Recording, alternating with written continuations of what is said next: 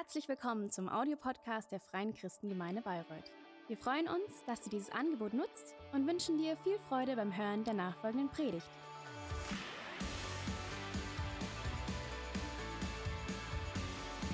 We start today into a new series. You will see the title on the screen. End Time Mood. I don't know how it is with you. Maybe you feel, or you think about apocalypse, you think about the end of the world, about Armageddon, maybe about cosmic catastrophes. Maybe you have Bruce Willis in front of your eyes, who switches into his space suit and saves the world. It's always such a good material for blockbusters, and end time is always good. Everyone finds that kind of interesting, and we are thinking, what are we really going to? And if you believe the Bible and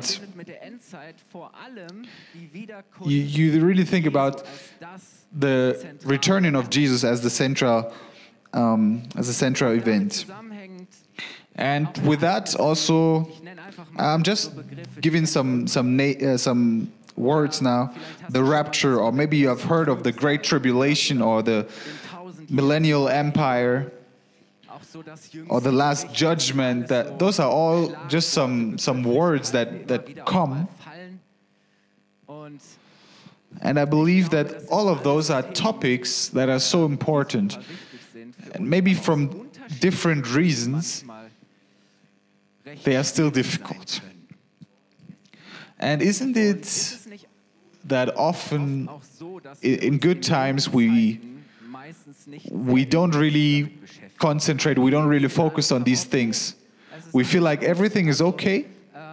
I don't feel like it is so necessary, it's so urgent to deal with things that are coming one day.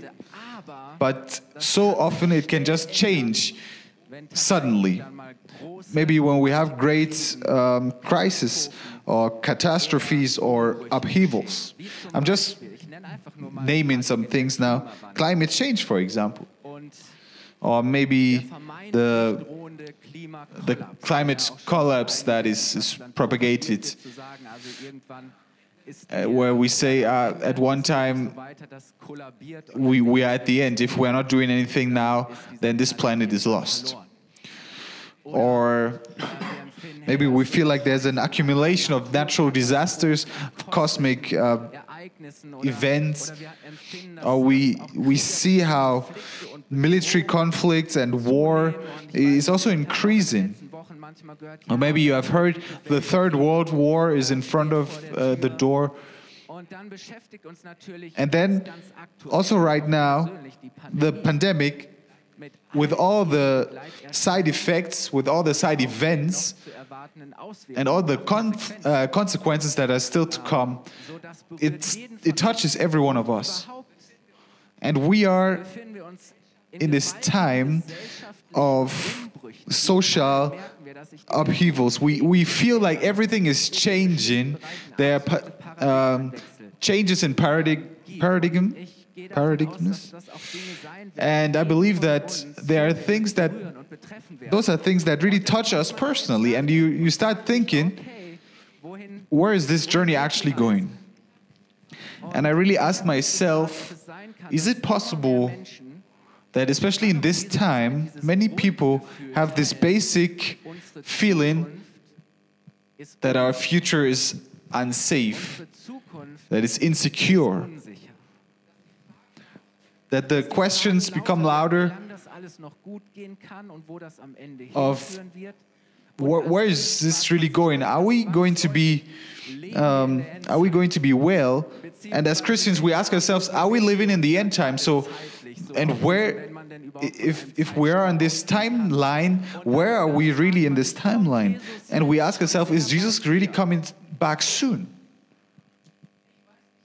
And I don't know how it is with you, but as a young man, I had my troubles, I had my struggles with thinking about end time, about the return of Jesus. That's the reason that I always loved to live, because there are so many things that I want to experience, that I want to do before I die. With 17 and 18, I really said, before Jesus comes, I really want to marry, I want to have a great job, or this and that I want to still do. If it is my own will, then Jesus can please wait for some time. Have you also thought that? Maybe it has decreased a bit for me. Now I am married, I have my children, now the Lord can come. But then I was also insecure, and I had this queasy feeling about what is really going to happen when Jesus is returning. Am I ready? Am I prepared? Am I part? And if I now think about all the things that are supposed to happen before Jesus comes back, I believe that I know so many Christians who say, I don't dare read in a Revelation. Maybe if you are there, if you are also part of that, I hope that these next Sundays are going to help you and are also going to encourage you. And no matter how you feel about it, how you think about it, for everyone, it is a relevant and personal topic, because it is going to be relevant for everyone. The Bible shows the story of the world. The Bible speaks about where we as humans are going to. And I have no doubt that God will do what He has shown us in the Bible. So today, as an introduction, it is about what the end time really is. We are going to answer the question whether we are living in the end time and what that really means for us. I want to start with that right now. I don't want to say I have it all. I have everything. We're talking about everything. And there are so many topics where there are so many opinions, and it's not that easy to bring all of them together.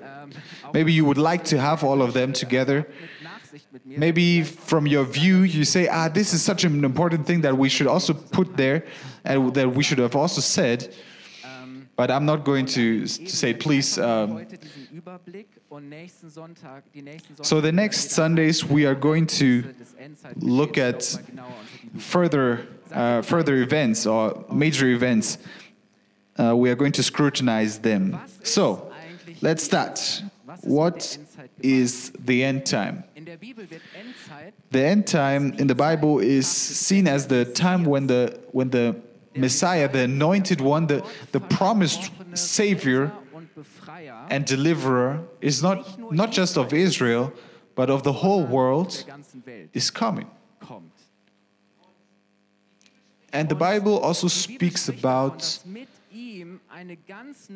that there is going to be a new time, a new age that is going to start through Him or with Him. That this last time of the humans and of the world is going to start with Him.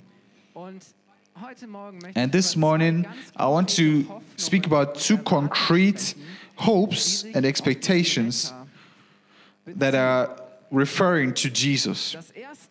The first one is when you look at the Old Testament, at the prophets, that the Messiah is going to carry the sin of the world, the penalty and the judgment of God that we would deserve for our own sin and for disobedience. He will suffer for us. And He will reunite us, and He will reconcile us with God and renew the relationship that we can now have.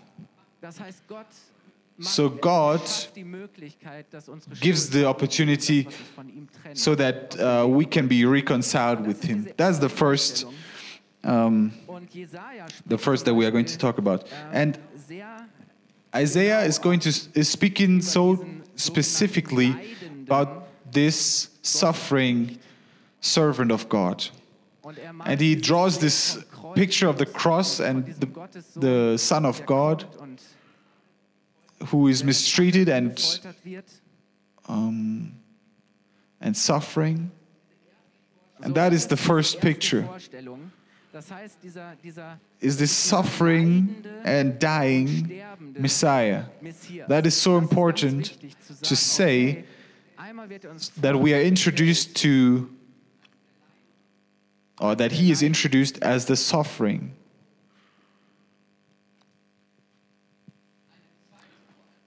And then a second concrete hope for the Jews was that the Messiah, that means the anointed one, and the who was anointed, the kings were anointed, they were put into their place in order to reign. So this Messiah, he was supposed to establish the kingdomship of God, that he would bring the peace and the righteousness through the Jews, and from there going to cover the whole world. So this is the idea where there's no suffering, no fear, no death. So this is the second picture. So there's a king who is coming, who is on the throne, who's sitting on the throne. And he is the reigning one, the ruling one. Those are the two pictures. So, the problem now is that for the people of God, the Jews, the Babylonians came to conquer conquer Israel in the 6th century, and since then there was no Israelite king. And after the Babylonians were won over, the Persians came, and then the Greeks came, and then there was a small period, 1st and 2nd century before Christ, there was a short time of independence. And who came then? The Romans. And that is the situation that we're hearing from in the New Testament, the situation where Jesus is also in. So what we need to realize is that these Israelites were under suppression for such a long time. So many Jews were actually scattered into so many countries, they were no longer living in the promised land. So it was a geographical thing, but it's also a political thing. But the hope was, there was also the expectation that this Messiah would free, would redeem, would deliver the Israelites from their foes, would bring the people back, would also judge over the nations, and he would start reigning, would start ruling over the world. That is the expectation for a worldly leader, for a worldly king. And the Jews believed that both of them, the problem of the sin and the problem of the king, or the Roman problem, that both of them, that the reconciliation with God and the deliverance for the country, for the land, that both would be fulfilled with the coming of the Messiah. So they had both of them together like that. And now it's interesting that Jesus comes into the world and he says from the beginning, it is true that I am the Messiah. I am the one the prophet spoke about. I am the one who was established by God. I am the king. I'm the one reigning. And we know that Jesus' cousin John the Baptist is coming, or he has come, and he baptizes people, and he says, be prepared, because this king is coming soon. The kingdom of God is beginning. And we read in John 1:29 and 32, we read about John and how he's there in the desert. So the next day, John sees Jesus coming to him and said, behold the Lamb of God, which takes away the sin of the world. takes away. And then it says, and John bare record, saying, and that is so important here right now, I saw the Spirit. The anointed one was always also connected with being filled with the Holy Spirit. The Holy Spirit descending from heaven like a dove, and it abode upon him. And John already said, I'm not the Messiah. I'm not the one who is talking about. I have to go back. I have to go into the background. I just prepared the stage. He has to increase, and he's going to come. And when John was now captured because he talked bad about Herod, Jesus comes Jesus is in the foreground. And he's preaching. In Mark 1, verse 15, we read. And there it says, and saying, the time is fulfilled, and the kingdom. Now the time is fulfilled, and the kingdom of God is at hand. And then also, like John, repent you and believe the gospel. In another translation, it says, fulfilled is the time and the kingdomship of God is at hand. Jesus also says at other places that he is the anointed one. For example, he visits a service in the synagogue and he's allowed to read from the prophets, from the Bible there. And Jesus opens Isaiah 61, and everyone knew that those verses were speaking about the Messiah, were speaking about the anointed. And let's read Luke 4, verse 18, what happens then. So he quotes Isaiah, the Spirit of the Lord is upon me. Why? Because he has anointed me to preach the gospel to the poor. He has sent me to heal the brokenhearted, to preach deliverance to the captives and recovering of sight to the blind, to set at liberty them that are bruised, to preach the acceptable year of the Lord. And then he says, Amen, closes the Bible and sits back down. Everything is silent. You could hear something falling down. The people wait, and normally the rabbi would preach, would interpret it, and they are waiting for the interpretation of Jesus. And then it says, and he began to say to them, this day is this scripture fulfilled in your ears.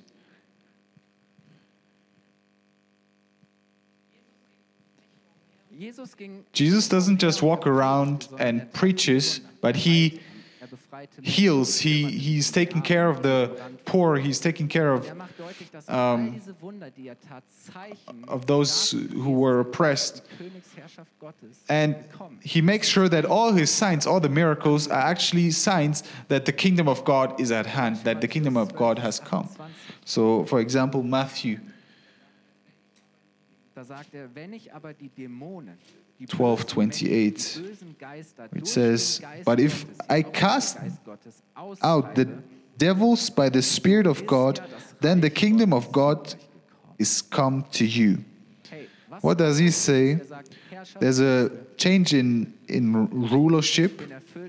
I am filled by the Holy Spirit. I am anointed. If I speak to the devils, if I speak to the demons, then they have to leave. He doesn't leave any doubt that he is the Savior, that with him the kingdomship of God has come. And you know what happens now? All the disciples put their hope in Jesus, and they are happy because they feel like the Romans are now going to be cast away. But what happens now is that he first goes to the cross. He doesn't ascend to the throne, doesn't ascend to the throne to reign. That's what the people saw. This is what most of the people wanted to see. But this is what Jesus focused on. He doesn't come to ascend to the throne and to reign, but he goes to the cross to suffer and to die for our sins. That is so important to understand. It means that at his first coming, he comes with lowliness. In lowliness, in weakness, he comes in the hidden. And he says, yeah, now I've come in lowliness, but I'm coming again. I'm going to return, and then I'm coming in glory. Then I will come in my full strength. I'm going to come visible for every man. Everyone is going to see that I am the Son of God.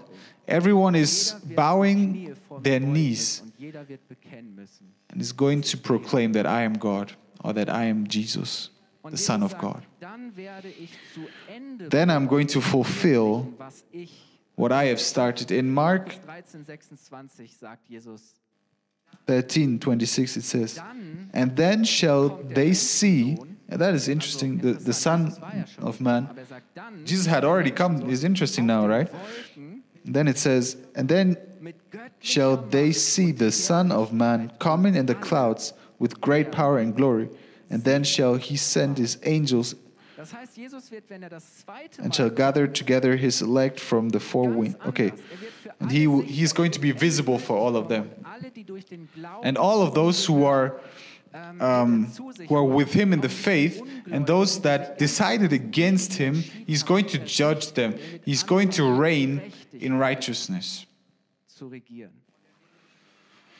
And he will build the kingdom of God, or he will fulfill the kingdom of God. Yeah, it's visible already. He's using so many pictures. But he says, then it's going to be fulfilled. Then it's going to be complete. And that's what it means now. The end time is the time. The whole time. The end time is the whole time between the first and the second coming of Jesus. The Jews felt or thought that this is just going to be in one packet and it's going to be there, bam. But Jesus says, let's do it in two steps. The Bible says that the end time is the Advent time. It is So we are living in the Advent. We are living in this expectation that the one who has come is going to return, and what he has started is he's going to complete. Isn't that interesting? Or is it interesting? That means the end time marks the time between his first and his second coming. And in Matthew 24 and 25, when he speaks about the end time, Jesus shows sign of this end time. He says, I'm going to show you how you will see that this is end time, that you are living in this time.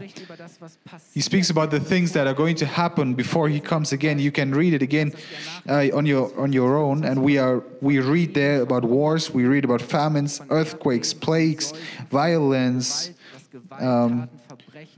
social injustice, natural disasters. Jesus speaks about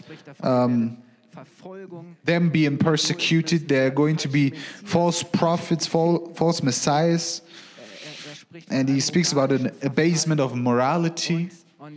And for Israel, he announces the conquering of Jerusalem and the destruction of the temple. And for the Jews, that was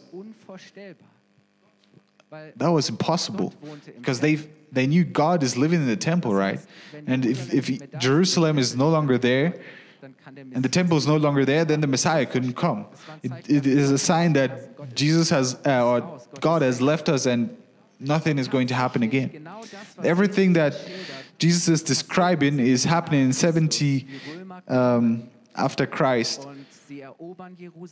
And the Romans conquered Jerusalem and they destroy the temple, and the next century and the next decades there are some people who fight against the reign of the Romans,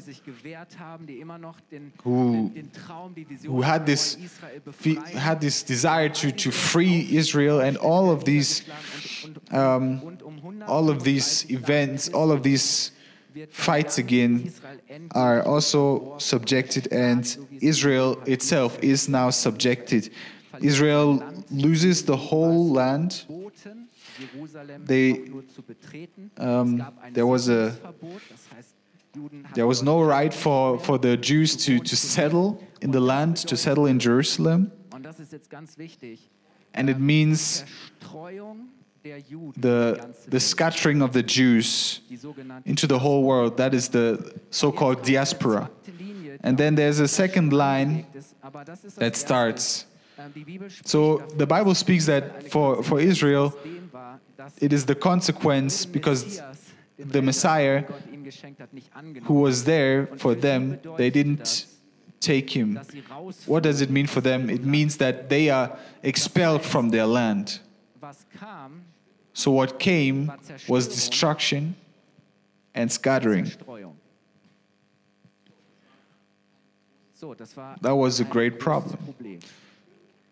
Destruction and scattering. And for Israel, that was the worst thing that could have happened. All hope was destroyed. There was no future again. There was no chance to survive again. For all people who encountered something like the same, they just died. They just vanished. They are no more. But the astonishing thing is that, there were some small groups that always also reigned or tried to reign. But yeah, centuries later, there were waves of immigration. Many Jews came back from Russia because it was said that they killed the king there, the Tsar. And so thousands of Jews came in 1882 to Israel, bought some land, and then we had some other immigration waves, also from other countries. Then we had the Holocaust. So quarter of a million Jews came. And then in 1948, the foundation of the state, and we know that not everything is realized in the way that the Bible is speaking about it, and that also the Jews expected. And nowadays we have 14.4 million Jews in the world, and 7 million of them are living in Israel. That is 45%. That's almost half. In the 90s, when the Iron Curtain fell, more than 1 million Jews came back to Israel. So something is real. Something is realizing that the prophets also spoke about, because one hope is the renewing or the retrieval. So instead of scattering, it is the gathering. So God is gathering his people in his country, in the country that belongs to them. There's an arrow missing. So Israel was out for so long, but now they are entering again. So you can't separate them. You can't separate the two. Maybe this is for us. This is not so important for us. Yeah, Jesus died for our sins, and that. But this now is also important for us because it is part of God's story. It's part of the history. So with this, the everything for the coming of Jesus has been fulfilled, everything that was necessary. So everyone who is interpreting the Bible, there's really nothing specific or nothing really big that still needs to happen before the Messiah comes again. And we feel, in the last decades, that there's something moving, and how God is renewing things, how God is preparing things. And if you now think about that the first Christians, also Apostle Paul, who learned with the best teachers, who had revelations from God that we couldn't even imagine. So the first church and also Paul were expecting that Jesus would still return at their time. Maybe you would nowadays think, didn't you see all these things that were there, all the prophecies? But maybe also for them, they already saw the signs that Jesus had talked about. They felt like they are already fulfilled. So I was thinking, how much closer are we then? If even the first Christians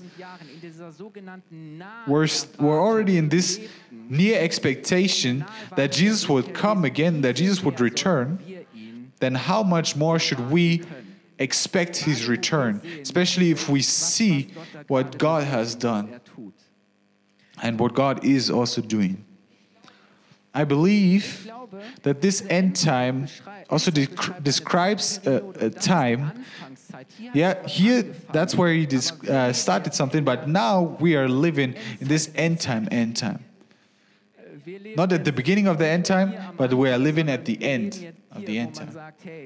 Where you really say, some would say it's 5 before 12. Last year, we had Josiah here who said it's already 5 after 12. For me, it's not a question whether we live in the end time, but the end time has started with the coming of Jesus, and the second coming of Jesus is also near. And that's a question that I want to ask, that I want to also bring us to the end here. How should we live in this end time? Jesus himself and also the apostles and the first church encourage and always tell us. There are more than 50 scriptures where it says that we should be awake, that we should be prepared, that we should expect actively, that we should really long for his return and pray for his return. Some time ago, I just woke up in the middle of the night, and it is a really special experience that I don't want to now show in detail, but this word, Maranatha, came out of my mouth. Even though I studied theology, I didn't know what it was, and it just appears once in the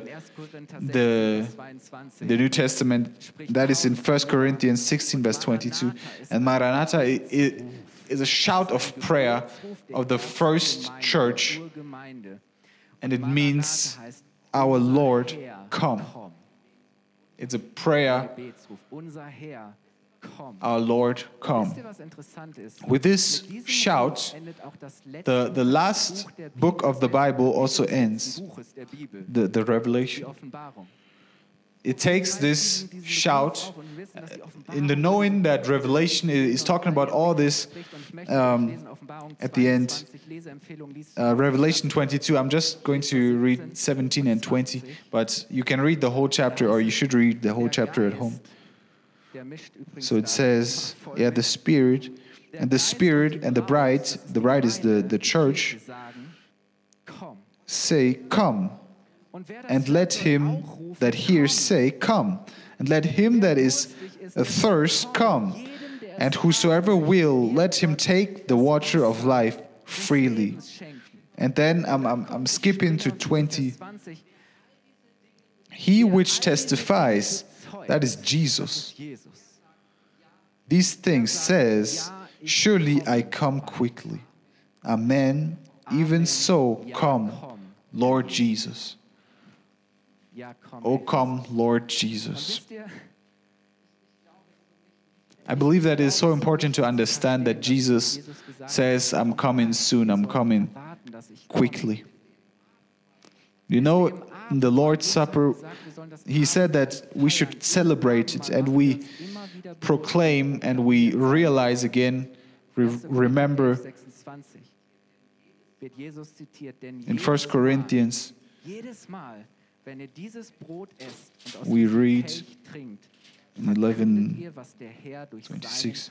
For as often as you eat this bread and drink this cup, you do show the Lord's death till he come.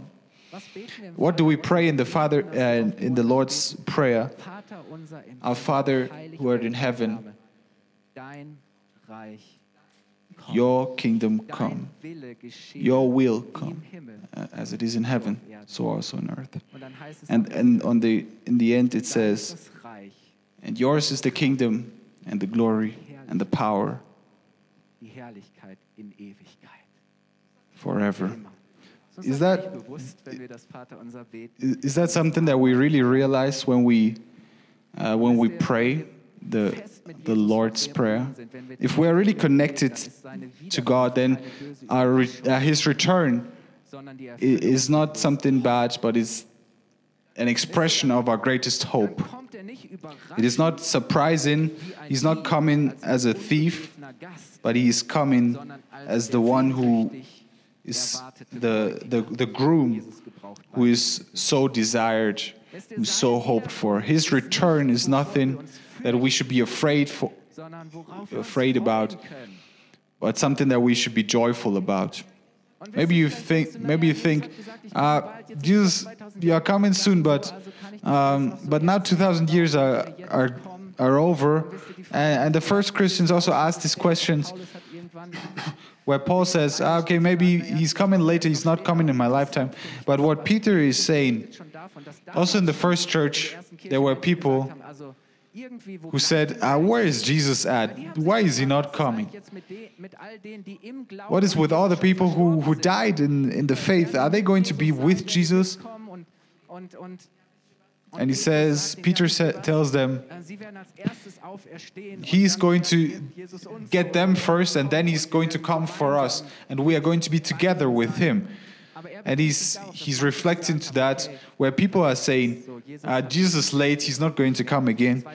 2 Peter 3:9, the Lord is not slack concerning his promise, as some men count slackness, but is long-suffering to us ward, not willing that any should perish, but that all should come to repentance.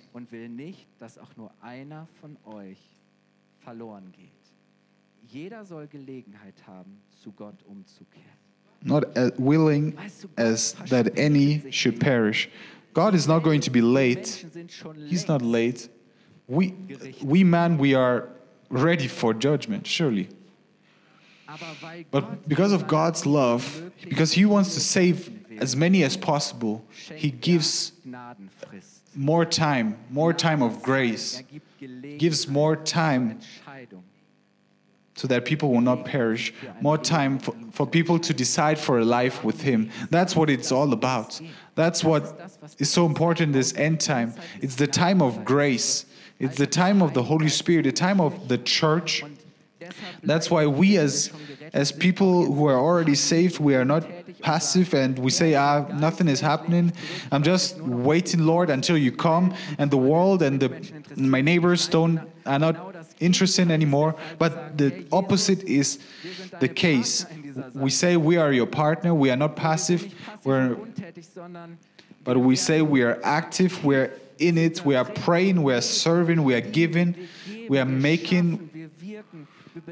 We are his partners. Paul says in 2 Corinthians 20, so sind wir Botschafter Christi und Gott gebraucht uns, um durch uns zu sprechen. Wir bitten inständig, so als würde es Christus persönlich tun. Lasst euch versöhnen mit Gott. 2 Corinthians 5, verse 20. Now then, we are ambassadors for Christ, as though God did beseech us by us, you by us. We pray you in Christ's stead, be you reconciled to God.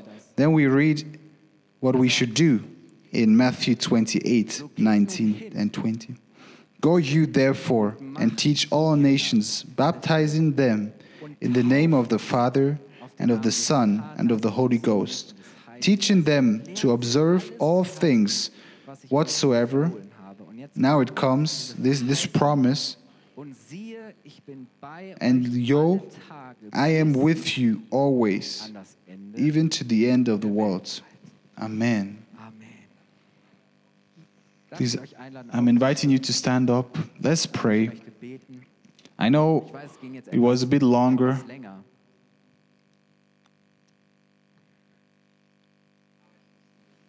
but I had to really talk about it. Can I tell you something? Our faith is not built on fear, but on hope. Amen. You know, if the word of God is speaking about the things of the end time, it's never about fear, but it's always about hope.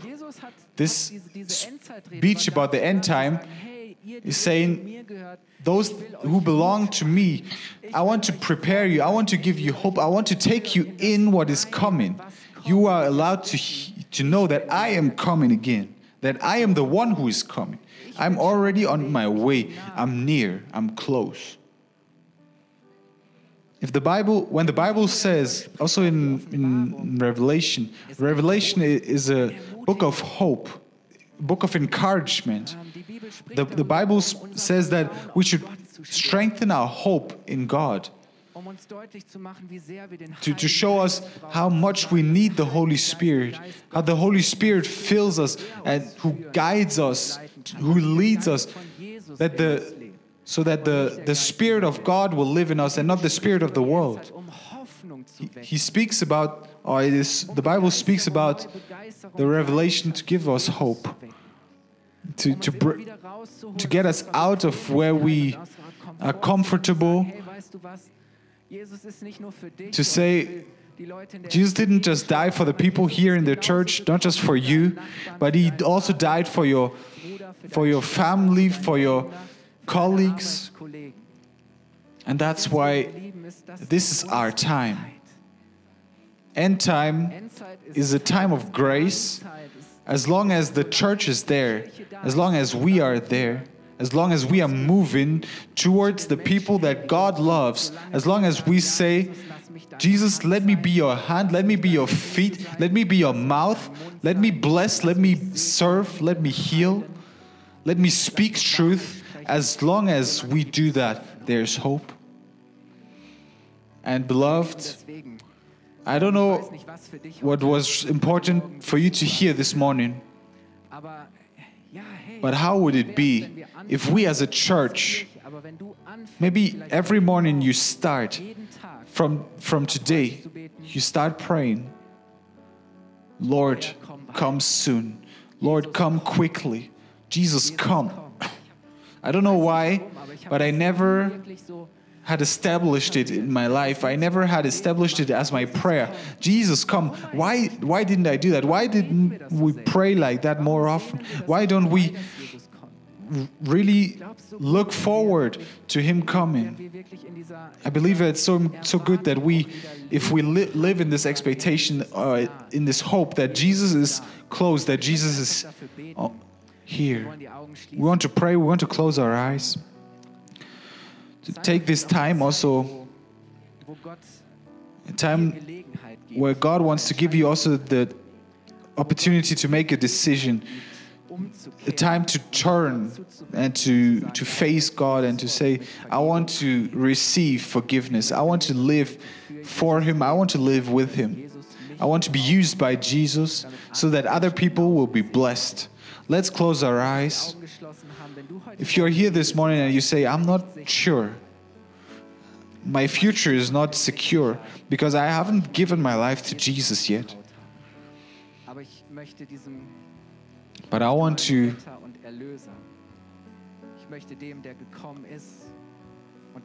give my life to my Savior, to the one who has come for me, who has come to suffer for me. You have this opportunity this morning. You can stretch your hand. If you can give a sign if you're here or if you are at home. If you're here this morning and you say, I've been walking with Jesus for a long time, but somehow this fire, this expectation, this prayer, this shout of my heart where I say, Jesus, come, I'm expecting you. I want to be prepared. I want to live in the way that you could come every moment. I want to expect you. I want to expect you as my groom. And I'm looking forward to the time where I'm really going to see you again. If you say that the Spirit of God makes this a new prayer in your life, then you can also stretch forth your hand. Let's pray for this together. Jesus, I thank you that you are the one who was, who is, and who is to come.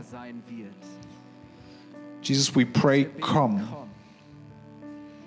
Jesus, we pray, come. To save, to heal, to free, to deliver, to establish your reign of righteousness, to bring your kingdom of peace. Jesus, we want to take this time and expect that you come. We want to act and live according to that. Holy Spirit, we thank you that you guide us, that you lead us. I thank you that we don't have a spirit of fear, but a spirit of love, a spirit of power, a spirit of sound mind. Thank you that you lead us. In Jesus' name, amen.